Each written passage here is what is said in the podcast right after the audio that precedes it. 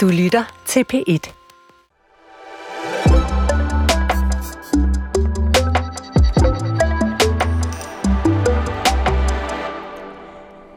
gang var fremtiden noget med flyvende biler, onde robotter og rummad i tuber.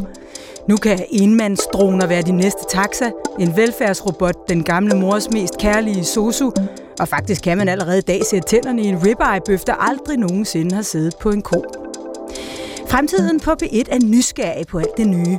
På den fremtid lige om lidt, hvor alle de opfindelser, tanker og teknologier, der stikker næsen frem i de her år, er en del af vores hverdag.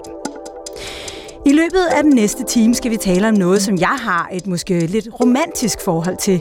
Fremtidens rumfart. Jeg er selv født i 1973, så rumfart var sådan set allerede en realitet, dengang jeg kom til verden. Alligevel emmede det altid af fremtid og science fiction, når man i fjernsynet de år så amerikanerne sende rumfærger med navne som Columbia og Challenger og Discovery op i luften, med ild i rumpetten og vaskeægte astronauter indeni. Og sådan har jeg det faktisk stadigvæk, når Andreas Mogensen drager på mission, og især når Elon Musk taler om at bo på Mars. For tænk, hvis fremtidens rumfart i virkeligheden handler om, hvordan fremtidens bolig kommer til at se ud. Prøv bare at høre her, hvad den kunstige intelligens ChatGPT får ud af det, når vi beder den om at skrive et scenarie om menneskets erobring af rummet, sådan som det kunne se ud i år 2123. Rumfærgens runde vinduer afslører de blinkende lys fra Mars-kolonien. Byen har vokset sig stor og fyldt med liv. Vi har formået at skabe en bæredygtig atmosfære her, og Mars har nu sine egne frodige landskaber og grønne områder. Vi har set Jupiters majestætiske storme og Saturns ringe fra nært hold. Vi har vandret på månerne omkring Jupiter og set de geologiske formationer på Io og Europa. Med koloniseringen på Mars har vi sikret menneskehedens overlevelse. Nu venter adresser længere ude i galaksen. Tina Ibsen, det er jo sådan lidt et afsnit fra en fantasy-roman, det her, og for mig lyder det også sådan noget lidt bedaget science fiction på en måde. Er der noget af det, der lyder realistisk for dig? Jamen, det er også en lidt en rolig stemme, ikke? Altså, hvad år var det, vi sagde, det var igen? 21, 23, altså om 100 år. Så om 100 år. Hmm. Det lyder meget sødt. Jeg tror, at der er måske nogle elementer af det, der er rigtigt. Jeg tror, noget af det, der er vi måske lidt langt ude. Hvad er det? Jamen, det her med at terraforme Mars, det er jo sådan en ting, man ofte har, ikke? Altså, men det bliver nemt at få en atmosfære på Mars. Det bliver nemt at få dyrket planter osv. Den tror jeg altså bliver noget sværere, end hvad science fiction og måske ChatGPT synes, det er. Om vi har været ude andre steder, det tror jeg egentlig, der godt kunne være en mulighed for, hvis man vil det. Sebastian Aristotelis, hvilken del af det her scenarie, vi hørte her, håber du mest på går i opfyldelse? Det er et godt spørgsmål. Jeg tror man skal lige putte et 0 ekstra bag på den tidshorisont der. Og jeg tror, det var meget. Ja, det er meget. Men at besøge Jupiters måner og sådan noget, og især terraforming, der er lang tid. Det virker også som om, at den ChatGPT er blevet trænet lidt på nogle sci-fi-romaner, måske ikke så meget, men det er også okay. Jeg elsker også sci-fi. Hele vores hold er sci-fi-nørder. Ja. Det kan være, vi kan give ChatGPT lidt bedre forudsætninger for at komme med et scenarie. Vi vil i hvert fald samle ind i løbet af udsendelsen, sådan efterhånden, som vi kommer til nogle delkonklusioner. Lige nu her skal vi lige have præsenteret jer to ordentligt. Dem, der lytter meget til P1, har sikkert allerede genkendt din stemme, Tina Ibsen, bedre kendt som Astro-Tina. Mm. Astrofysiker selvfølgelig, forfatter og i øvrigt også vært på den podcast, der hedder Rumsnak. Hvad for nogle spørgsmål inden for astronomien bruger du din tid på i øjeblikket? Jeg vil sige, der er måske sådan to dele, så en, der sådan er meget astroagtig, og en, der er lidt mere rumtech-agtig. Mm. Så astrodelen, der en af mine store passioner, det er det her med, jamen, er der nogen derude? Astrobiologi, eksoplaneter, det synes jeg altid er fascinerende. Tror du, der er nogen derude? Jeg håber, der er nogen derude. Jeg tror, det kan vi jo ikke så godt lide inden for videnskab. Altså, nu forlader vi lige dagens emne, men der er jo kommet en masse dokumenter fra Pentagon og sådan noget. Er der noget af det, der får dig til at tænke, der er noget derude? Der er i hvert fald noget, der er rigtig spændende. Okay. Jeg synes altid, det her hop fra, der er noget, vi ikke ved, hvad er på himlen til, det er aliens. Det er ret langt, ikke? Ja, men det er enormt spændende at undersøge. Jeg ved, at rigtig, rigtig mange astrofysikere og astronomer verden over har været ude og sige, at det her er der helt klart en grund til at undersøge. Mm. Og så er der det her med det mere teknologiske. Hvad går det ud på? Jamen det tror jeg hele den her, nu er det jo fremtiden i dag, ikke? Altså, så også den her med at kigge ud mod fremtiden. Altså vi ser lige nu rumfarten blive en større og større del af vores hverdag. Vi ser rumfarten være inde i mange, mange dele af både, jamen når jeg skal finde nogle steder hen, så er det altså med Google Maps. Jeg har ikke et krakkort i lommen. Kommunikation, internet, alle sådan nogle ting kommer til at blive rumfartsdreven. Så der er enormt mange sådan politiske ting på spil lige nu, og enormt meget af vores fremtidige samfund, som kommer til at blive defineret af, hvordan og hvem der kommer til at sende ting i rummet, hvem der sidder på magten også i det her. Så der er nogle rigtig, rigtig spændende sådan, politiske ting, som foregår lige nu. Og hvad tror du af de her, og måske også nogle af de ting, du taler om her, hvad håber du, de kan få af betydning for os, altså menneskeheden som sådan, hvis vi kigger ud i fremtiden? Jamen, som altid, så håber man vel, at teknologiske fremskridt kan gøre livet og verden bedre. Altså, også det på jorden. Også det på jorden, ikke? Præcis, meget det på jorden. Ja. Altså mange af de her ting, der foregår, den store eksplosive vækst, vi ser inden for rumfart lige nu, jamen rigtig meget er, at vi kigger tilbage på jorden, og vi bruger det her på jorden. Så det er ikke så meget at sende ting nødvendigvis til andre planeter, eller kigge ud i universet, som jo er den verden, jeg oprindeligt kommer fra. Det er lige så meget også at sige, men kan vi kortlægge jorden, kan vi hjælpe med at få noget mere data til, og gøre klimaovervågning bedre, måske overvåge, hvor forurening kommer fra, så vi kan CO2-beskatte de rigtige virksomheder og fabrikker og sådan nogle ting. Mm. Så der er meget i det her, hvor man siger, men meget rumfart i dag går til den grønne omstilling. Nu skal vi ikke sige, at rumfart er grønt, for det er det absolut ikke, men det er meget et fokus, man har. Men den viden, man henter ind. Men hvis nu du skal dagdrømme om nogle svar, der kunne gøre noget virkelig vildt, altså nu har du jo selv opdelt det lidt. Et er at gøre livet bedre her på jorden, noget andet den der drøm om at finde ud af, om der er nogle andre derude.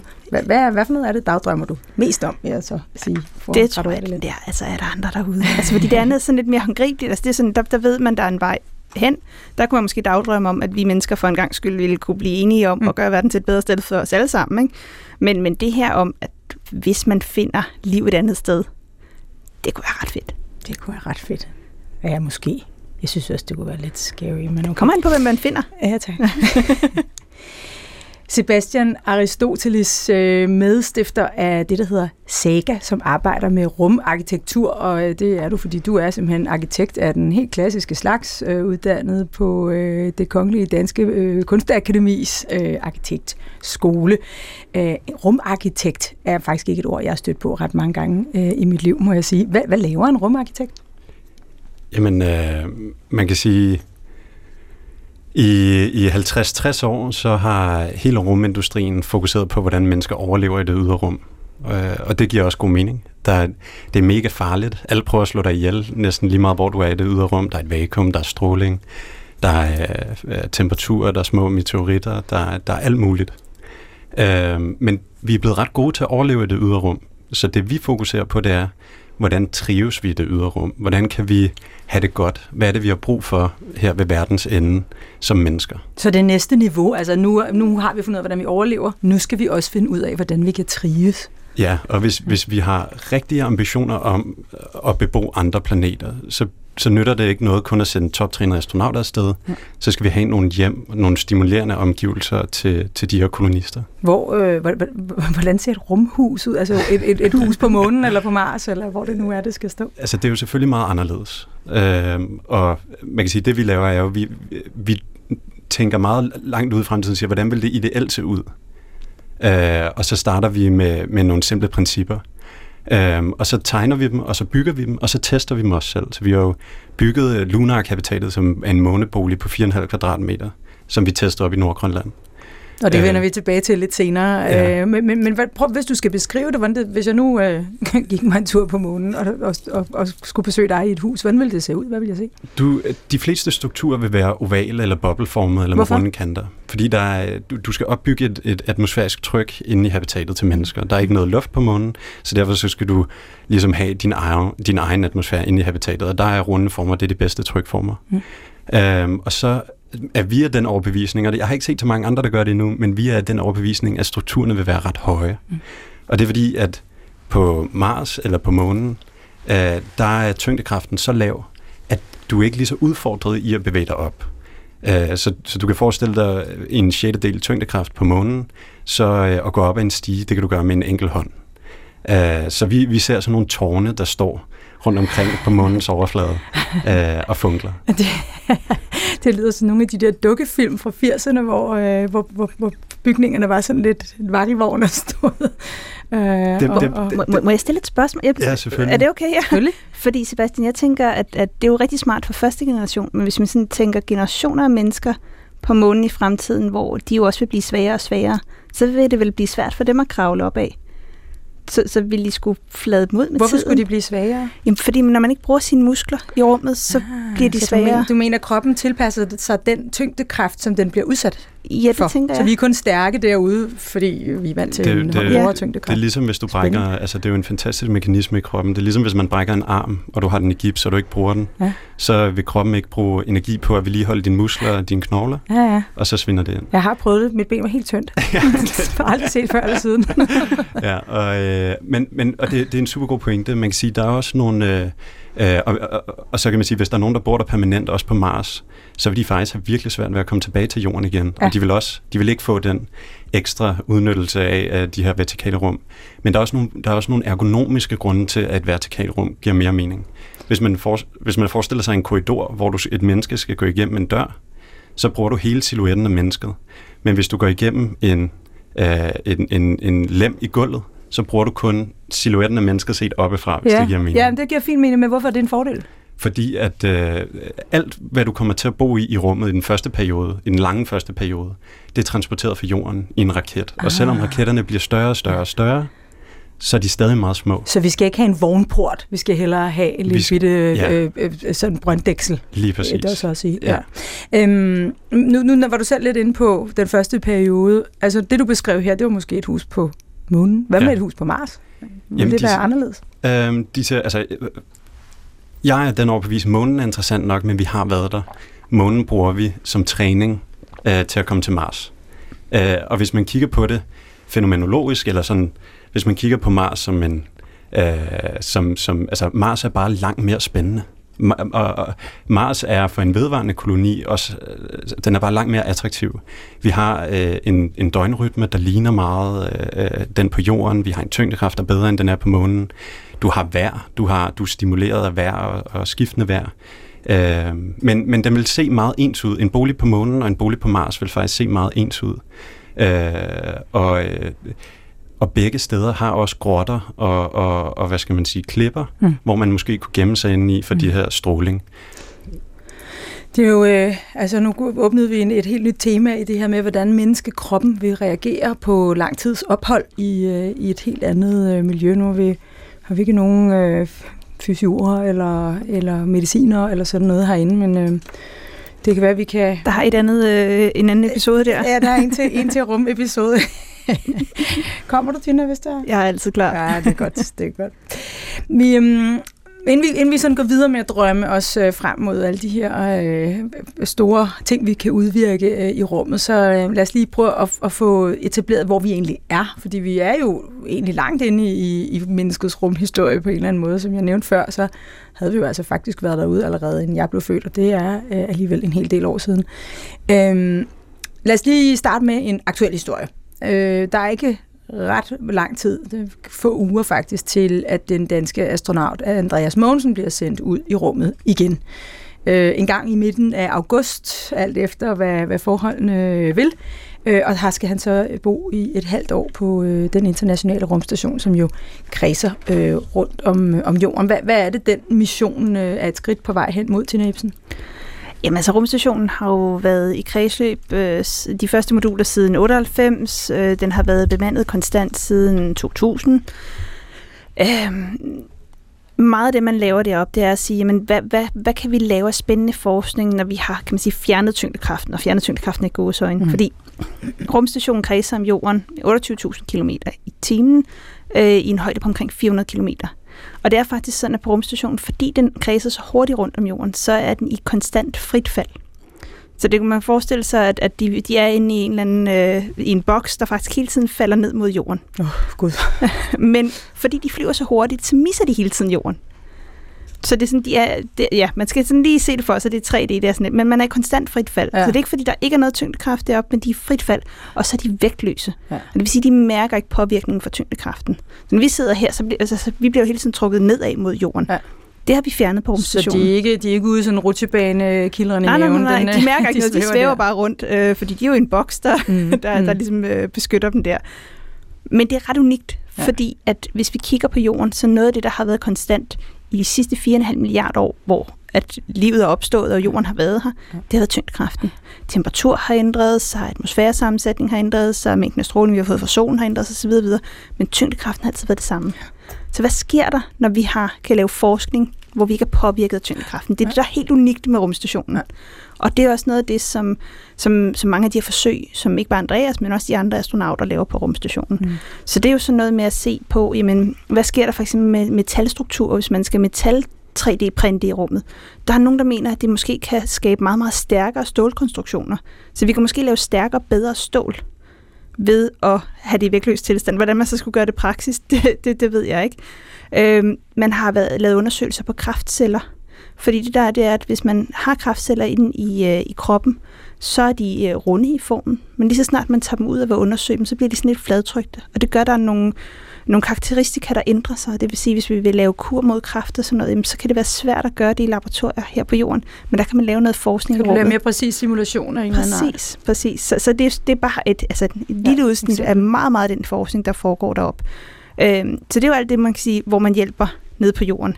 Så er der den anden del af det, der siger, hvor vi kigger ud og gør klar til missioner til månen, missionen til Mars osv. i fremtiden, hvor man siger, men, hvordan kan vi så overleve rigtig, rigtig længe et sted, hvor vi ikke kan blive ved med at få for eksempel forsyninger hver måned fra jorden osv.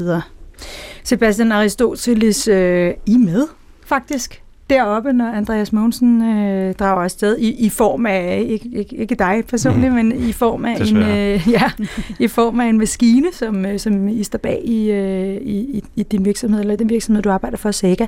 Hvad er det for en maskine? Jamen altså, vi ved, at astronauter, de sover virkelig dårligt.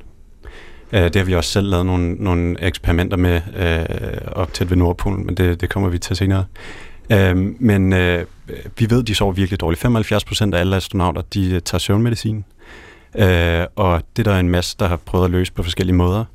Men hvis man kigger på cirkadisk rytme, i virkeligheden alle levende organismer på jorden har cirkadisk rytme, fra en bakterie til mennesker til elefanter. Cirkadisk? En cirkadisk rytme, det er din døgnrytme, det er vores søvnrytme. Det er de biologiske mekanismer i ens krop, der siger, nu stiger kortisolhormonerne om morgenen, nu skal du stå op, og så melatoninen om aftenen og en masse andre mekanismer. Som er meget lysafhængigt, ikke? Og det er netop det. Så hvis vi vil have astronauterne til at sove bedre, og det er måske ikke så stort et problem for Andreas Mogensen, fordi han skal være deroppe i et halvt år. Hvis han sover dårligt et halvt år, jeg tror, den byttehandler havde nok lavet for at være på rumstationen. Det er okay. Men hvis vi kigger langsigtet, lige så snart vi sender mennesker overvis til Mars eller længere, så går det ikke, at de sover dårligt, fordi søvnen er jo, altså, jeg tror alle læger vil sige... Ja, det er sundhedsfarligt, ikke? At få sin søvn over lang tid. Ja. Der er jo blevet lavet nogle studier omkring søvn. Man ser på den dag, hvor man går fra sommertid til vintertid. Den dag, hvor man sover kortere. Det er jo kun en time, men der kan man se sådan statistisk, at der er flere trafikuheld. Så vi ved, at søvn er bare mega vigtigt. Nå, men så det vi gør, det er... Vi ved også tilfældigvis, at lys er en af de bedste måder at regulere søvn på. Så vi har bare målt himmellyset på jorden, det der mennesker stammer fra, det der vi er udviklet fra, den her atmosfære med det her spektrum af lys over 24 timer. Og så sagde vi, hvad med vi kopierer det, putter det ind i en smuk, flot udviklet lampe, og så sender den op til rumstationen. Hvorfor skal det være en særlig lampe? Altså kan man ikke bare tænde en almindelig lampe? Man kan sige, at himmellyset er ret komplekst. Det har forskellige intensiteter og forskellige rytmer og forskellige farver igennem 24 timer. Også igennem et år. Der er et andet lys om sommeren, end der er om vinteren. Og alle de ting har faktisk indflydelse på vores døgnrytme. Meget spændende at have en ting med derude, når nu han skal afsted. Vi skal tale meget mere om, hvad det er for nogle projekter, I arbejder for rumtiden i fremtiden senere, som du også sagde. Lad os lige blive ved den her opsendelse i midten af august. Andreas Mogensen skal op, og det skal han faktisk sammen med 3 andre, som så er holdet bag SpaceX Crew 7, som altså bruger et halvt år op på den internationale rumstation. Han har selv fortalt, at han er helt klar over, at der er en risiko for, at noget går galt, Altså, og også så galt, at det kan være, at han ikke vender tilbage til jorden igen. Og historien er jo fuld af astronauter, som har mistet livet i løbet af, ja, måske under opsendelse, måske under landing igen, osv. Hvor farlig er rumfart i dag, Tina Ibsen? Det er stadig farligt. Ja. Altså, det er det. Der er altid en risiko involveret. Nu er det jo 7. gang, at SpaceX, og derfor det hedder Crew 7, hvor de sender nogen op til rumstationen. Det er jo stadig et forholdsvis nyt system. Altså, det kan være små ting, der er katastrofalt. De laver tjek, for selvfølgelig at sikre sig, at det her ikke sker. Men altså, du sætter dig ovenpå en kæmpe eksplosion reelt, ikke? Ja. Så. Sebastian Aristotelis, du var lidt inde på det før, at I prøver egentlig at arbejde hen mod, at nu skal vi også kunne trives i rummet, men det er jo stadig en faktor, at alting derude faktisk prøver at slå os ihjel. Måske ikke intenderet, men bare fordi vilkårene er, som de er.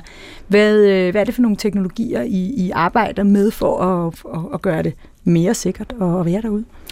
Jamen, vi prøver faktisk ikke at gøre det særlig meget mere sikkert, men vi fokuserer mere på med de ting, som vi ved er sikre, hvordan kan vi udnytte dem bedst? Ja. En arkitekt for eksempel, vi er virkelig gode til at... når alt i rummet er småt, ikke? Når man bor på 4,5 kvadratmeter eller 100 kubikmeter, altså alt er småt, så du har aldrig plads nok. Så nogle af de ting, som vi gør, det er også at sige, hvordan kan vi indrette de her ting bedst? Hvordan kan vi udvikle dynamiske møbler, som folder, vægge, der kommer ind og ud?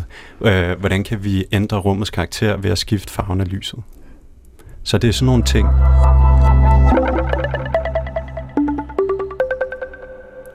Ja, nu afbrød jeg dig lige med en lille skiller, fordi vi skal faktisk, med dig op på et eksperiment, som du har deltaget i på et tidspunkt. Og jeg skal lige opsummere, at Fremtiden på P1 har i dag besøg af astrofysiker Tina Ibsen og rumarkitekt Sebastian Aristotelis. Og det her eksperiment, Sebastian, som du har været en del af, det har vi faktisk en lyd fra her. Det er 2 uger siden, vi så dagslys for sidste gang. Dagene begynder at flyde sammen. Ja, sådan. Så virker det. Ah ja. Okay. Når jeg tænder mit lys, så kan jeg ikke se mere end 5 meter foran mig. Det er en lille smule hyggeligt. Shit. Jeg har aldrig følt mig længere væk hjemmefra, end jeg gør i dag. Vi er bare os to. Karl og jeg. En lille ensom boble af liv i en stor, død ørken. Ja, det var en simulation af, hvordan det vil være at bo på månen. Det foregik så i Nordgrønland tilbage i 2020, og det gjorde det i et DR-program, som hed 60 dage på månen. Hvis man nu er lidt heldig, kan det være, at man stadig kan finde det og se det. Karl, du refererer til her, hedder også Sørensen og er din samarbejdspartner. I byggede så et habitat, som skulle simulere måne som et sted at bo, og der var I så i de her 2 måneder. Hvorfor skulle det lige foregå på Grønland? Jeg får helt kuldegysninger, når jeg hører det der. Det var en meget... det gør jeg faktisk også. Selvfølgelig for mig, Karl, det var en... Altså, vi var faktisk afsted i 100 dage, ikke? Og så 2 måneder inde på 4,5 kvadratmeter. Men vi valgte, så vi tænkte ligesom, vi vil gerne teste de her måneboliger. Vi er trætte af at arbejde teoretisk. NASA har lavet testmissioner på vulkaner og alle mulige steder. Men vi synes ikke helt, at der var nogen, der var lavet realistisk nok, hvor arkitekturen var i fokus. Man havde typisk tidligere købt en eller anden tank et eller andet sted, en eller anden silo, og så havde man bygget den om, og så havde man sat nogle mennesker derind et eller andet sted, hvor hjælp var rundt om hjørnet. Men vi sagde, det er ikke en real, altså stress kan du ikke, det kan du ikke simulere, stress er ægte, så vi bliver nødt til at gå hele vejen, så langt vi kan. Og så kiggede vi på jorden, og så sagde vi, hvor er det mest realistiske sted at lave en analog mission, en simuleringsmission til månen. Og der landede vi med Nordpolen. Og det er fordi, at lyset deroppe er meget lige det lys, man oplever på månen. Der er lange perioder af mørke og lange perioder af dagslys. Der er koldt deroppe, så det vil sige, at man kan sige, at temperatur er lidt... det gør, at det er svært at gå udenfor. Det gør, at klaustrofobien bliver mere ekstrem, fordi du er lukket inde i en rumdragt hele tiden. Og så er hjælpen ikke rundt om hjørnet. Så isolationen deroppe, det er sådan den tredje ting. Det gør, at hvis jeg brækkede et ben, så er det Karl, der skulle reparere mig og omvendt. Hvad gjorde det ved jer? Man kan sige, det er jo 100 dage isoleret uden internet, længere væk end jeg nogensinde har været fra alle minder jeg har, alle mennesker jeg kender. Det var en hel palette af alle følelser. Men jeg tror, det jeg fandt ud af var, jeg lærte så mange ting. Den første ting, vi fandt ud af var, mennesker er virkelig gode til at tilpasse sig. Meget hurtigt. Jeg tror, der gik en uge ud af de 62 dage inde i habitatet der. Der gik en uge, så føltes det som et hjem. Og det hjalp selvfølgelig også, at omgivelserne derude var så brutale, at der skulle ikke så meget til, men der gik ikke længere tid, og så følte man sig tilpas derinde, og så blev habitatet bare ens univers. Hvordan er dit forhold til Karl i dag? Virkelig godt. Jeg skal være sammen med ham på fredag og på lørdag. Mm. Han er ikke så længere aktiv i virksomheden, efter vi kom hjem, men vi er virkelig gode venner. Vi er meget tætte. Ja, virkelig tætte. Hvad har det her forsøg gjort i forhold til at hjælpe jer tættere på at kunne bygge et fremtidens hus i rummet? Jamen altså, det har gjort alt. Før det, der var vi tre gutter, der drømte, og som folk troede var... Altså, jeg kan jo godt høre det ud fra, folk troede, vi var tossede, ikke? Men når man laver sådan en ting der, og folk, de ved, hvor svært det er, og vi rejser penge til det selv, og finansierer det selv ved at arbejde og bruge... Vi lavede alt selv. Vi lavede alle svejsningerne selv. Den er lavet... Altså, det er jo en super avanceret struktur. Al elektronikken selv. Så det var ligesom en fødsel, en dåb af SEGA. Og det var også det, der gjorde, at UFM, Undervisnings- og Forskningsministeriet her i Danmark, inviterede os til at lave et eksperiment med Andreas Mogensen. Ja. Hvad tænker du om at komme til at bo sådan her? Fordi jeg synes allerede, det du fortæller er stærkt fascinerende, og helt klart noget, som jeg ikke skal bede om. heller ikke bare for en weekend.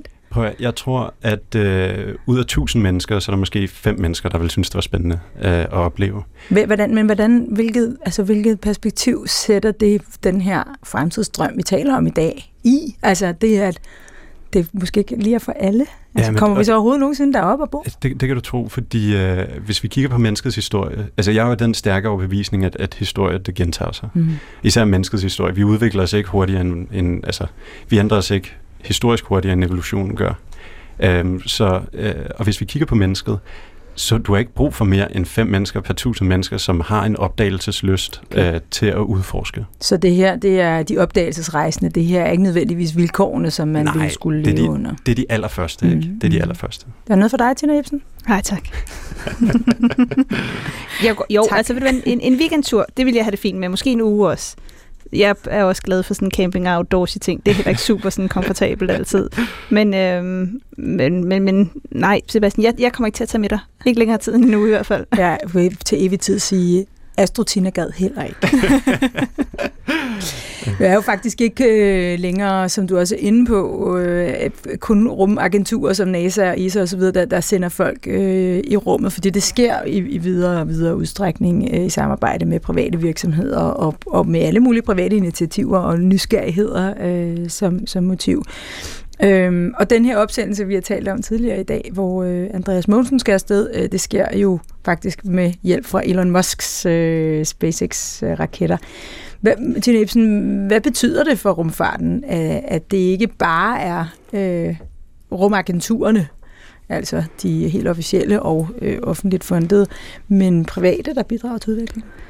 Jamen, de seneste 15 år har vi set en voldsom ændring. Altså nu skal det så lige siges, at SpaceX, jeg ved godt, han godt kan lide at kalde det en privat virksomhed, men hans største kunde er NASA. Mm. Så det er jo offentlige midler, der kan man sige, går til ham. Mm. Så den skal man lige have med i fortællingen. Men altså, det vi ser, det er jo, at det er en helt anden måde at arbejde på, som mange af de her private aktører har. Altså det er sådan en meget anden turnover, du har. Der er en meget anden sådan innovation i den måde, man udvikler på. Og det er jo virkelig skabt på mange måder en ny rumfart. Mm. Fordi lige pludselig så er det også blevet billigere at sende ting op. Der begynder at komme en forretning i at sende ting op. Det vil sige, altså kommunikationssatellitter, GPS, whatever der ellers kunne være af jordobservationssatellitter, kan der være penge i, og der kan være penge i det, vi kan lave fra den her data. Og det gør jo virkelig, at rumfarten lige nu er i voldsom vækst. Lider følgeforskningen så under det, eller går det fint med det? Altså det er jo ikke forskning, der er pointen for meget af det her, som astrofysiker og astronom, der jo også godt kan lide de her store jordbaserede teleskoper, at det er jo faktisk en ting, vi diskuterer voldsomt. Ja. Fordi der bliver jo sendt rigtig, rigtig mange satellitter op.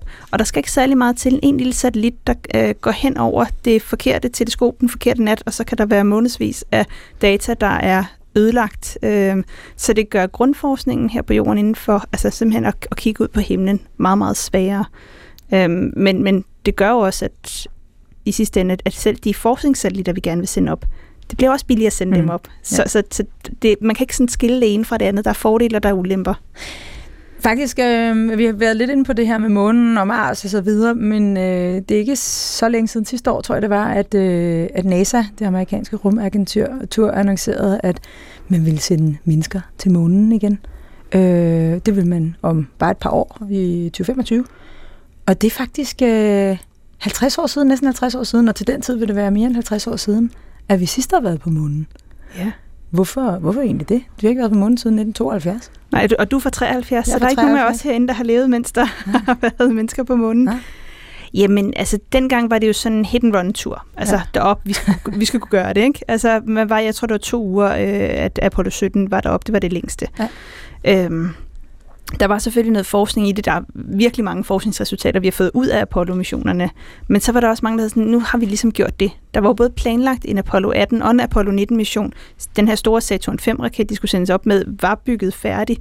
Men man kunne simpelthen ikke få penge til det, fordi at befolkningen, altså når vi har de her store rumagenturer, der jo kommer fra skattekroner, så skal man også have befolkningen og politikerne med, og det havde man ikke mere. Og derfor så begyndte man så i stedet for på hele rumfærgeprogrammet, som jo så var at sende ting op i kredsløb om jorden og lave de her rumstationer i kredsløb om jorden. Så det har været fokus de sidste mange år. Ja. Men hvad kan vi lære op på månen, som vi kan bruge, hvis vi for eksempel så vil videre ud og til Mars en dag? Jamen, altså, der er masser sådan rent grundforskningsmæssigt, vi stadig kan lære om månen. Men som Sebastian også var inde på, altså det her med at bruge månen som et springbræt til Mars, altså det her med at bygge nogle permanente baser deroppe, finde ud af, hvordan kan vi overleve på månen, hvor det er forholdsvis nemt at komme hjem fra. Det kan være en mulighed i forhold til at sende noget længere ud. Så er der også nogen, der siger, jamen fordi at tyngdekraften på månen er en 6. del af jorden, så vil vi faktisk også kunne sende større og hurtigere raketter afsted fra månen af. Så det vil være på den måde også sådan et reelt springbræt videre længere ud. Ja. Sebastian Aristotelis, du sagde før, at månen det er ikke så spændende. Det er, altså i Mars, der er spændende nu. Hvad for nogle udfordringer kan man dog løse på månen, som man kan bruge længere ude set med dine arkitektbriller, rumarkitektbriller? Altså, jeg elsker månen. Hvorfor?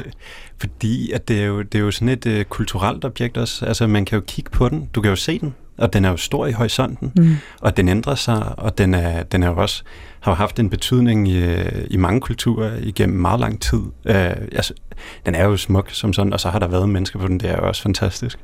Ja. Men jeg vil sige, i forhold til arkitekturen og strukturerne, så kan du næsten teste alt på månen. Endnu bedre end i Nordgrønland. Præcis, fordi det er lige skridt. Der er lige et skridt mellem Nordgrønland og månen, og det er under vandet. Men månen er jo, altså bare lige for at give perspektiv, vi kan tage til månen måske på 3 dage. Vi kan tage til Mars på 6 måneder. Hvis der er noget, der går galt på månen, så kan vi faktisk evakuere folk tilbage til jorden igen. Det kan du ikke rigtigt på Mars. Nej. Og det der med at være fuldstændig selvstændig og skulle reparere ting og have alle reservedele, og altså nu tænker jeg bare på, hvad vi var igennem oppe i Grønland, og gøre det, og skulle altså og fikse elektronik og sidde og lodde ting, du ikke ved, altså som du ikke selv har bygget, som Simon har lavet for, altså, og sidde og lave det på Mars, det ville være forfærdeligt. Så ville jeg hellere kunne sende det tilbage til jorden igen fra månen af. Så hvad fokuserer I på mest lige nu? Er det at kunne leve på månen eller leve på Mars? Vi fokuserer mest på månen lige nu. Månen og kredsløb. Og så kan man sige, i en niche, inden i en niche, altså rumarkitektur inden i industrien, rumindustrien, der er det også godt at være lidt realistisk. Og når vi kigger på markedet i forhold til, hvor vi kan lave forretning, så er månen og kredsløb, det er der, hvor det sker lige nu. Så, men det I begge to siger er sådan set, at månen er en trædesten for at komme videre ud til Mars, både helt fysisk, fordi man kan lande der og sende sig videre, men også i forhold til at indsamle viden og gøre sig erfaringer med at være derude. Ja, præcis.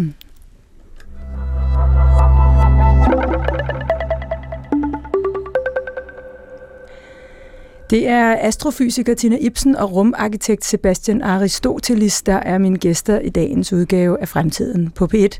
Vi har lige talt om, hvad det er, vi kan med rumfarten allerede i dag, så nu kigger vi lidt frem. Lad os begynde med at bare springe nogle år frem i tiden, altså ikke flere hundrede år, men nogle år frem. Hvad er det næste store skridt, Tina Ibsen, du ser, som vi som mennesker opnår i rummet? Jamen, inden for de bemandede rumrejser, der er det månen. Altså, vi kommer til inden for de næste par år at se de første mennesker tage tilbage til månen.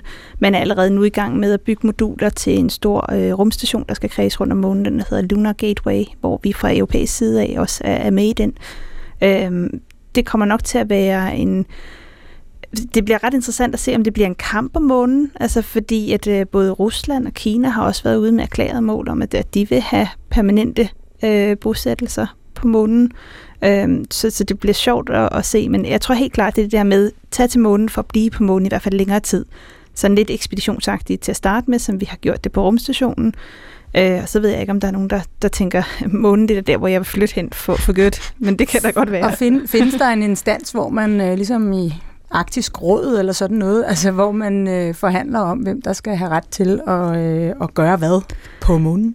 Der er jo FN, og der er det, der hedder Outer Space Treaty, altså FN's traktat for det ydre rum, som siger, at man må kun bruge rummet til fredelige formål. Man må ikke tage ejerskab over noget i rummet. Og så er der sådan mange flere ting, men det er en af de ting, der udfordres lige nu, fordi hvis du begynder at udvide den materiale på månen, på asteroider også, som jeg tror bliver det næste skridt efter månen, også måske endda før Mars, at vi tager til asteroider og begynder at lave minedrift på dem, simpelthen få nogle af de her råstoffer, som vi har brug for hernede, så begynder du at tage ejerskab over noget i rummet. Og det må man egentlig ikke som underskriver på FN's traktat for det ydre rum. Men vi har set flere lande har været ude og sige, at nu er der jo penge i det. Så det var jo fint nok, det vi skrev under der i 60'erne og 70'erne, fordi der var det jo sådan en mærkelig sci-fi ting, men nu kan vi jo mærke, vi kan mærke kontanterne, vi kan mærke pengene i lommerne. Og vi kan måske også mærke nogle råstoffer, som er en nødvendighed for, at vi kan lave den grønne omstilling, som vi er i gang med i de her år. Altså vi skal bruge råstoffer, ja, selvfølgelig til at putte vores telefoner, men også til at bygge vindmøller af og solceller af og udvide elnettet med osv. Ja, og når Sebastian skal bygge sine huse på månen, jamen så må han jo egentlig ikke tage ejerskab over det område, han bygger dem på. Så vi står over for nogle ret politiske og juridiske slagsmål inden for de næste 5-10 år. Wow. Så månen, asteroider, videre Mars, men også et større, en større polemik, lad os kalde det, for nu ikke at gå i alt for krigsagtige metaforer, om hvem der har ret til hvad, og hvem der kan slå mønt på det. Sebastian Aristotelis, du fortalte tidligere, at I har en maskine med i den mission, som Andreas Mogensen er en del af, og som sætter kurs mod den internationale rumstation i august efter planen i år. En maskine, der kan imitere årstiderne i forhold til lyset. Hvad er det næste element, I skal opfinde, og I skal have med? Jamen, jeg ved ikke, hvor meget jeg skal røbe her, men vi arbejder jo... Det hele, synes jeg. Vi arbejder rigtig meget. Vi er jo vokset vores lille virksomhed til 15 mennesker nu, så nu er det heldigvis ikke kun mig og et par andre. Så vi er i gang i mange forskellige ting. Vi undersøger faktisk muligheden i, om vi kan tage den teknologi, den fantastiske lysteknologi, vi har udviklet til rumstationen, om vi kan lave en billigere udgave, som vi kan bruge her på jorden. Også fordi, at jeg prøvede det på min egen krop op i Nordgrønland, og det fungerede virkelig godt, og jeg kan godt se et behov for det her i mørke Danmark også. Og så har I også noget med dufte? Lige præcis. Man kan sige... Hvad skal man bruge det til? Det kommer fra en tanke. Det begynder... Nu bevæger vi os ud i en fantasi, ja. Og så tager vi den lige en gang, et skridt ad gangen.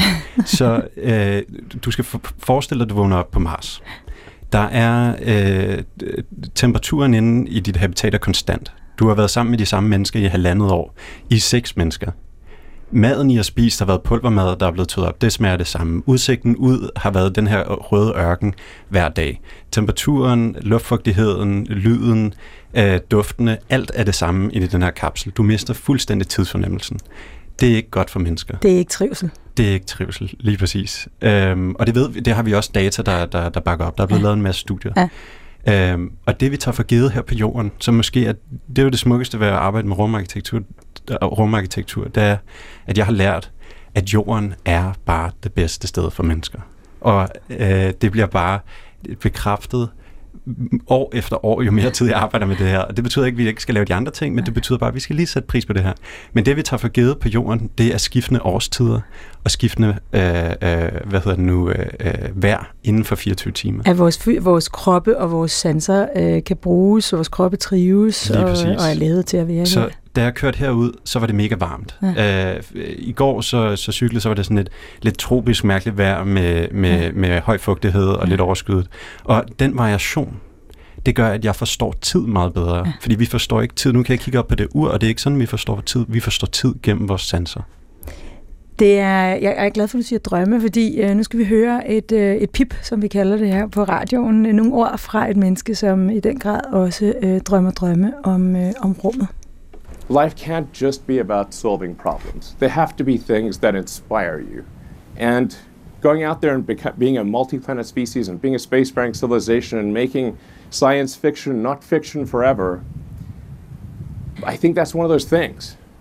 Ja, det var Elon Musk, der talte her, som vi har været inde på tidligere. Livet skal ikke kun handle om at løse problemer. Der skal være ting, som inspirerer os og gør mennesket til en interplanetarisk race og gør science fiction til virkelighed er en af de der ting, siger han så. Og man kan finde talrige klip, det her. Det stammer fra CNET, men man kan finde talrige ting, han har sagt om lige præcis det, og så står han der med ild i øjnene, fordi det er der virkelig noget, der kan inspirere ham.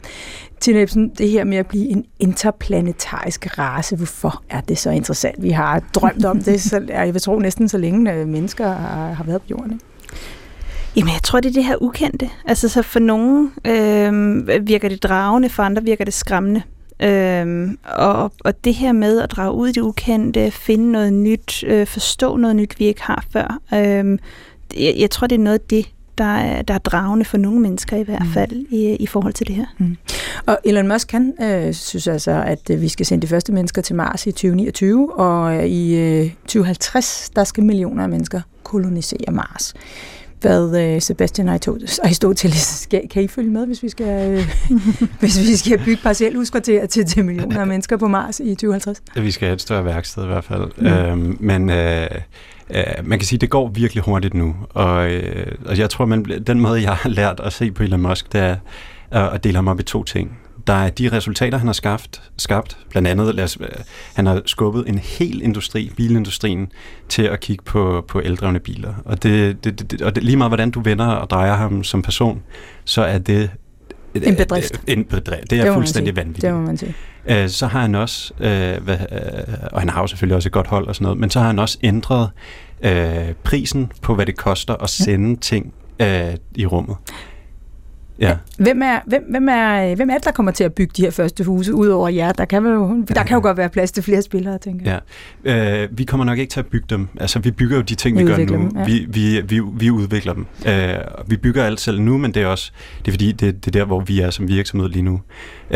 Men vi kommer til at designe dem, og så kommer det højst sandsynligt til at være nogle private virksomheder. Ligesom at hvis du bestiller en færdiglavet sauna fra en eller anden fabrikant et eller andet sted, så bestiller du et SEGA-modul et eller andet sted. Tina Ibsen, tror du på det? Altså mennesker, der lever på Mars, millioner af mennesker, der koloniserer dem og lever på Mars i 2050? Jeg synes, det er svært, altså, fordi det er nemt at bare ryste på hovedet og sige, at han er jo tosset, hvilket han også på nogen måde, det er jo den anden del, som tænker Sebastian, det er han jo også. Jeg tror, at vi har nok måske sendt de første mennesker til Mars i 30-40 et eller andet millioner af mennesker. Det tror jeg måske er sådan det der storhedsvanvid, han lidt har. Jeg ved ikke, hvor han skulle finde de millioner af mennesker, der vil tage turen og skulle overleve deroppe. Jeg kan ikke se, at vi kan nå at skabe en infrastruktur på Mars, der simpelthen kan understøtte så mange mennesker. Mm.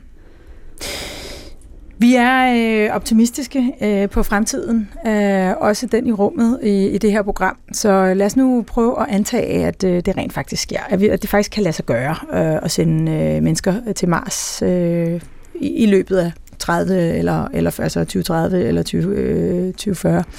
Og at vi faktisk kan etablere en hel koloni deroppe i 2050, som Elon Musk drømmer om. Nu spoler vi så tiden endnu 50 år frem, så nu er vi fremme i år 2100. nok lidt efter i hvert fald min levetid.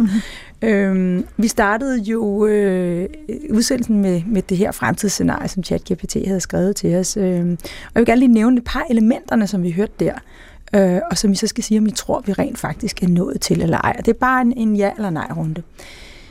Mennesket, vi er 2100. Mennesket har etableret blinkende lys og civilisation på Mars. Tina Ibsen.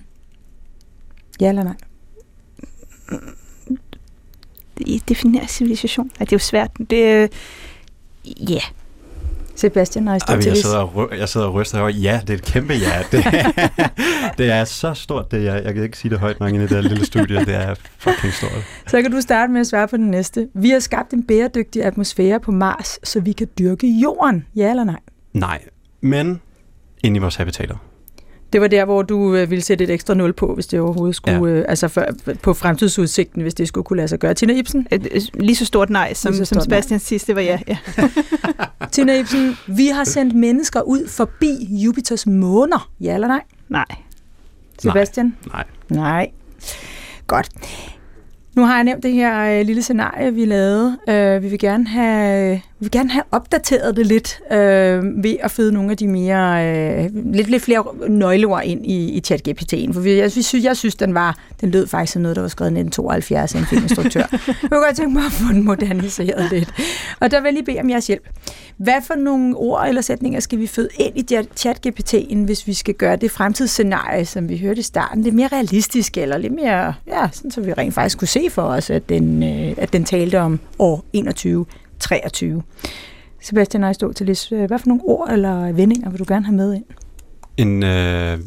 Der vil være en permanent bosættelse. Permanent bosættelse, ja. Ja, som ikke er forhåbentligvis er uafhængig af nye forfriskninger og ting og sager fra jorden. Ja. Så den er man er selvforsynende i den her koloni. Du kan ikke lave iPhones og alle de her ting, men du har de fundamentale behov dækket, og du gror din egen mad. Med fødevarer, ja. Ja, spændende. Tina Ibsen, hvad vil du føde ind i? Så minedrift på asteroider. Minedrift på asteroider. Hvad skal vi bruge den til? Jamen, råstoffer, tror jeg, både særligt til jorden. Til jorden? Ja. Det er nok her, hvor de fleste af os alligevel kommer til at være. Ja. Og også i 2123, tænker du? Ja, det tror jeg. Ja. Godt.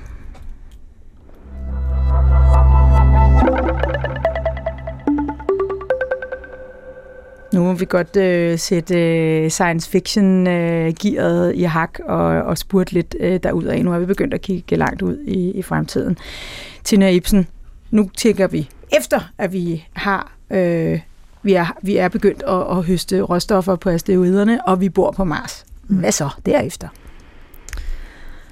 Jamen altså umiddelbart, de næste trin vil jo være, som ChatGPT også sagde, det vil jo være Jupiter og Saturns måner.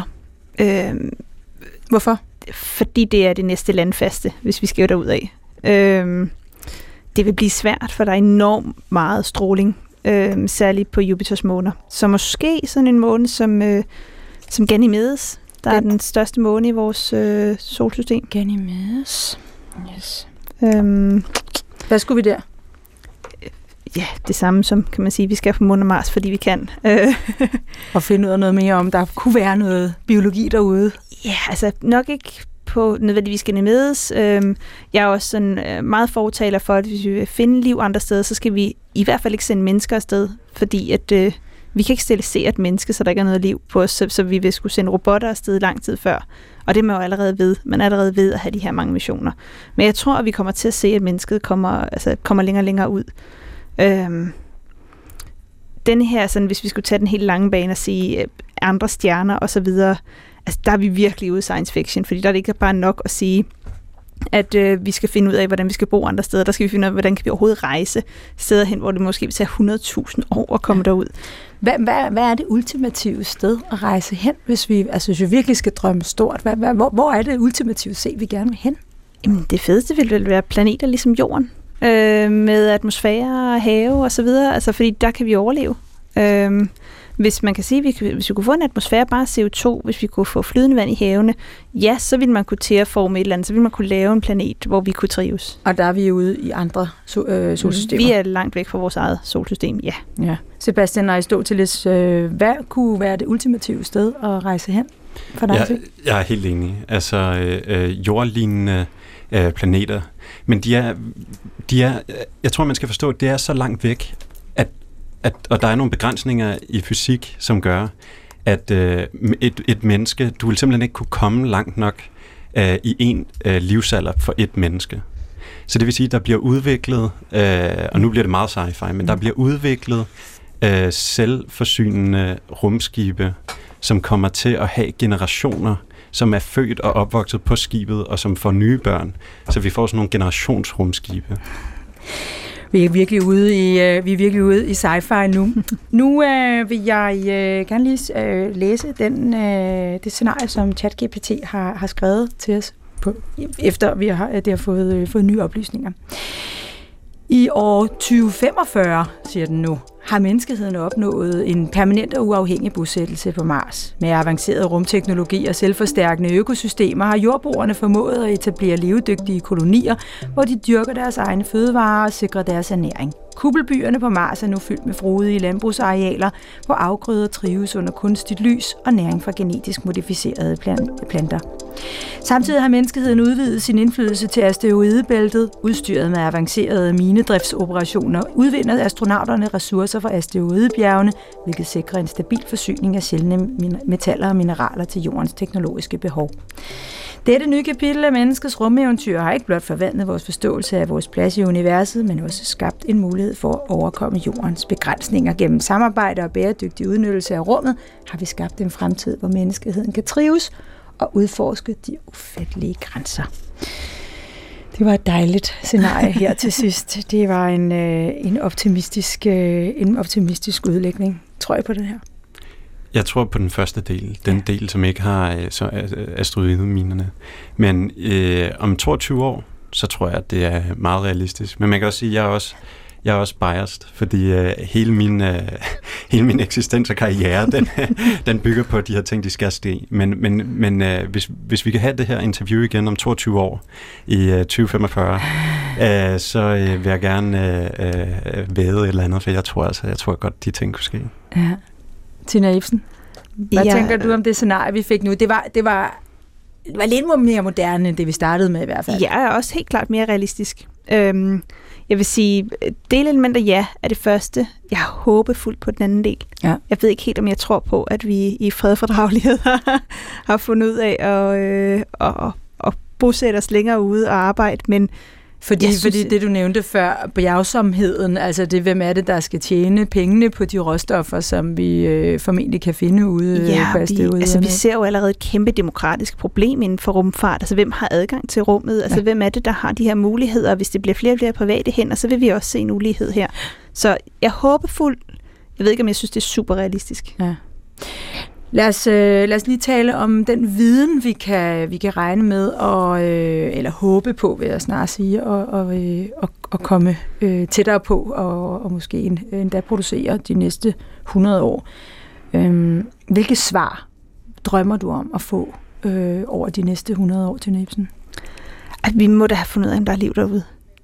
Det håber jeg da, at vi har. Altså hvis livet er derude, så vil jeg mene, at det har vi fundet om 100 år. Og det har vi nok også lidt før. Okay. Det store spørgsmål er, om det er der. Altså, hvis der ikke er noget liv, så kan vi jo ikke finde det. Nej. Så men vi står bare inden for de næste 10-15 år med nogle ret vilde nye teleskoper, som forhåbentlig kan give os et svar. Ja. Og vil vi kunne få så solide svar med dem, og opstille så solide hypoteser, vi kan arbejde med, at vi også vil kunne... afkræftet, at der skulle være liv. Altså endegyldigt afkræftet, at der skulle være liv andre steder. Altså, vi kommer aldrig til at kunne se ude i de fjerneste galakser, som det er nu. Så hvis vi ikke finder noget, så kan vi sige, der er ikke noget liv i det område, vi kan se. Nej. Men universet er bare meget stort. Ja. Så det kan jo også være, at vi er i et virkelig dårligt område af universet, hvor der ikke er noget liv. Ja. Så hvis vi ikke finder noget, er det bare vi har ikke fundet noget endnu.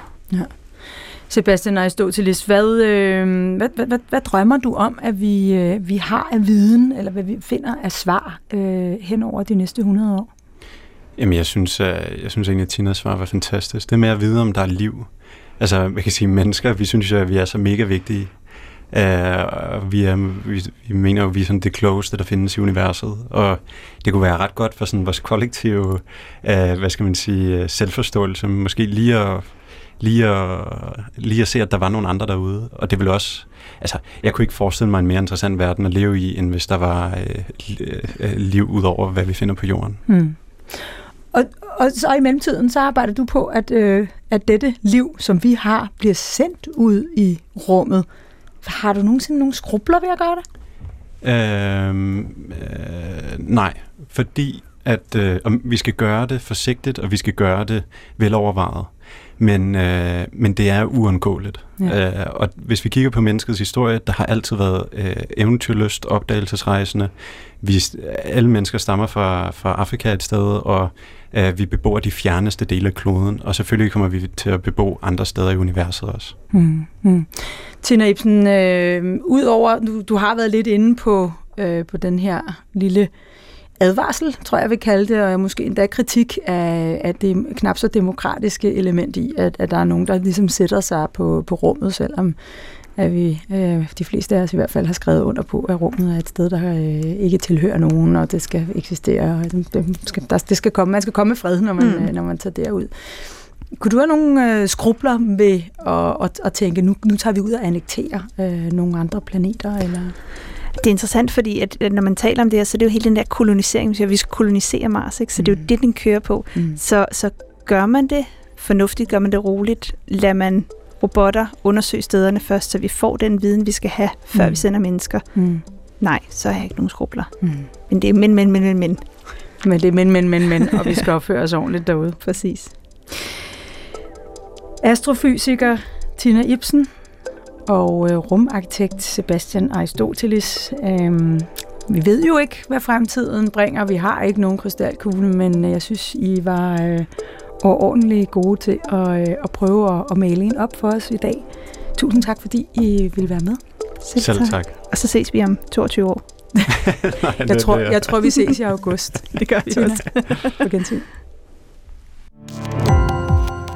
Gå på opdagelse i alle DR's podcast og radioprogrammer. I appen DR Lyd.